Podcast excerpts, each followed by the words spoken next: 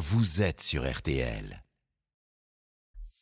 RTL Midi. Vincent Parisot, Antoine Cavallero.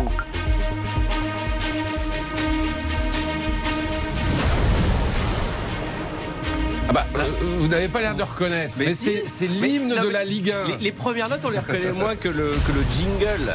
La Ligue 1 de football, et oui, il va falloir s'y faire. Ça reprend. On est à peine remis de la Coupe du Monde au Qatar que, que le foot reprend ses droits aujourd'hui avec cette Ligue 1, euh, interrompue pendant six semaines en raison du, du mondial. Évidemment, faut, faut rattraper le retard. Euh, alors, la Ligue de football professionnel a nommé ces deux journées hein, de- pendant, pendant les fêtes, pendant la trêve des confideurs, euh, des confiseurs Celebration Week. Et d'ailleurs, je vous donne le programme à 15h03 Nantes, Ajaccio-Angers, 17h Auxerre, Monaco, 19h Clermont-Lille et ce soir 21h Brest-Lyon et Paris Saint-Germain, Strasbourg.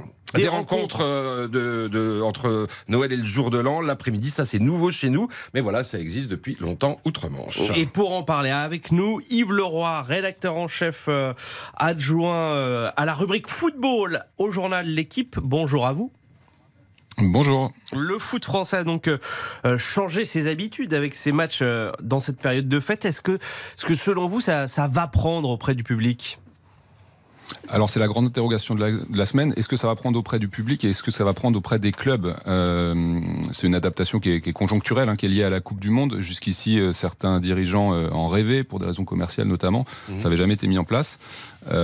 C'est une tradition en Angleterre où le public adore ça. Ouais. Pour l'instant, les joueurs sont un peu, un peu frileux de devoir jouer à cette période dans une, une année, une année qui est déjà très chargée. Et du côté du public, il y a des stades qui seront pleins en ce milieu de semaine et en début de semaine prochaine, mais il y a aussi des publics qui sont très opposés à la programmation, notamment euh, lundi en milieu d'après-midi. Mm. Euh, Il y a des publics qui, euh, qui appellent au boycott. De mais on se dit qu'en période de vacances, que les familles vont, vont pouvoir plus, plus facilement aller au stade, non? Oui, euh, bien sûr. Enfin, c'est c'est une façon de voir les choses. Après, on peut aussi euh, considérer que ce sont des fêtes familiales. Euh, nous, à l'équipe, on est plutôt content de, de retrouver du football rapidement. Le...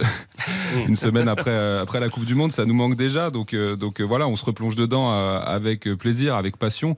Euh, du côté des joueurs, c'est sûr que c'est une année qui est un peu particulière, avec une forme de, de sprint permanent pour ceux qui ont joué la Coupe du Monde notamment. Pour les autres, une longue coupure à gérer avec une deuxième préparation de saison. Et puis euh, des clubs qui ont eu l'occasion de se poser beaucoup de questions. Ceux qui ont réussi leur euh, première moitié de saison, est-ce que ça va durer? Ceux qui l'ont raté, faut-il changer d'entraîneur? Faut-il recruter en janvier? Voilà, c'est, ça ajoute pas mal d'inconnus et aussi un, un suspense qui est intéressant à suivre euh, pour nous et pour euh, nos lecteurs. Mais justement, après ce mondial où le, le spectacle a été au, au rendez-vous, est-ce qu'on peut reprendre facilement notre, notre bon vieux football français, Ouais. notre bonne vieille Ligue 1 Vous voulez dire qu'on va redescendre de plusieurs étages Je là, rien termes dit, de moi. jeu? Je laisse les spécialistes il faut en parler. se Il faut peut-être se mouiller un peu la nuque, effectivement, mais euh, il y, a- il y a- des- enjeux qui sont euh, passionnants et puis il y, a des- acteurs communs. On va voir Kylian Mbappé dès ce soir au Parc des Princes.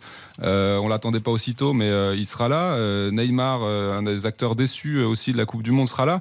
Euh, voilà, il y, a- il y a beaucoup de, de choses euh, qui s'imbriquent. On a découvert des joueurs aussi euh, pendant le mondial. Je pense par exemple aux deux angevins, Unai Bouffal, qu'on verra, qu'on verra, reverra peut-être à Angers, puisqu'il est question aussi qu'il quitte Ouais, le club. peut-être. voilà, peut-être. Mais euh, vous avez parlé de, de Mbappé et de, et de Neymar. Est-ce que pour ces deux euh, superstars qui ont marqué le mondial, jouer face à Strasbourg ce soir est, est vraiment motivant? Ah bah là, on est plutôt dans le domaine de la, thérapie, on va dire. Euh, C'est eux qui ont souhaité euh, revenir assez vite. Neymar est dans un calendrier euh, normal, mais euh, Kylian Mbappé était attendu beaucoup plus tard à l'entraînement. Euh, il a senti que c'était nécessaire pour lui d'effacer une déception euh, incroyable, marquer un, un triplé en finale de Coupe du Monde et ne pas gagner la Coupe du Monde, ça paraît euh, complètement Mm. incongru. C'est un compétiteur, il a d'autres objectifs sur la deuxième moitié de saison. Après, le club est très vigilant par rapport à ça. Ils ont indiqué, le club a indiqué qu'il aurait un moment un break, comme Ashraf Hakimi qui a lui aussi repris plus tôt que prévu. Il va falloir surveiller la manière dont il gère ça au niveau sportif jusqu'ici. À chaque fois qu'il a eu des, des petites déceptions parce qu'il a rien connu de tel, il a toujours rebondi extrêmement rapidement. C'est c'est quelqu'un qui veut marquer l'histoire du football. Euh, maintenant, euh, le, physique va-t-il suivre Euh, Aura-t-il un moment euh, un petit break mental? Voilà, le, le club va lui donner un peu de vacances ensuite sur la semaine suivante, a priori. Hmm.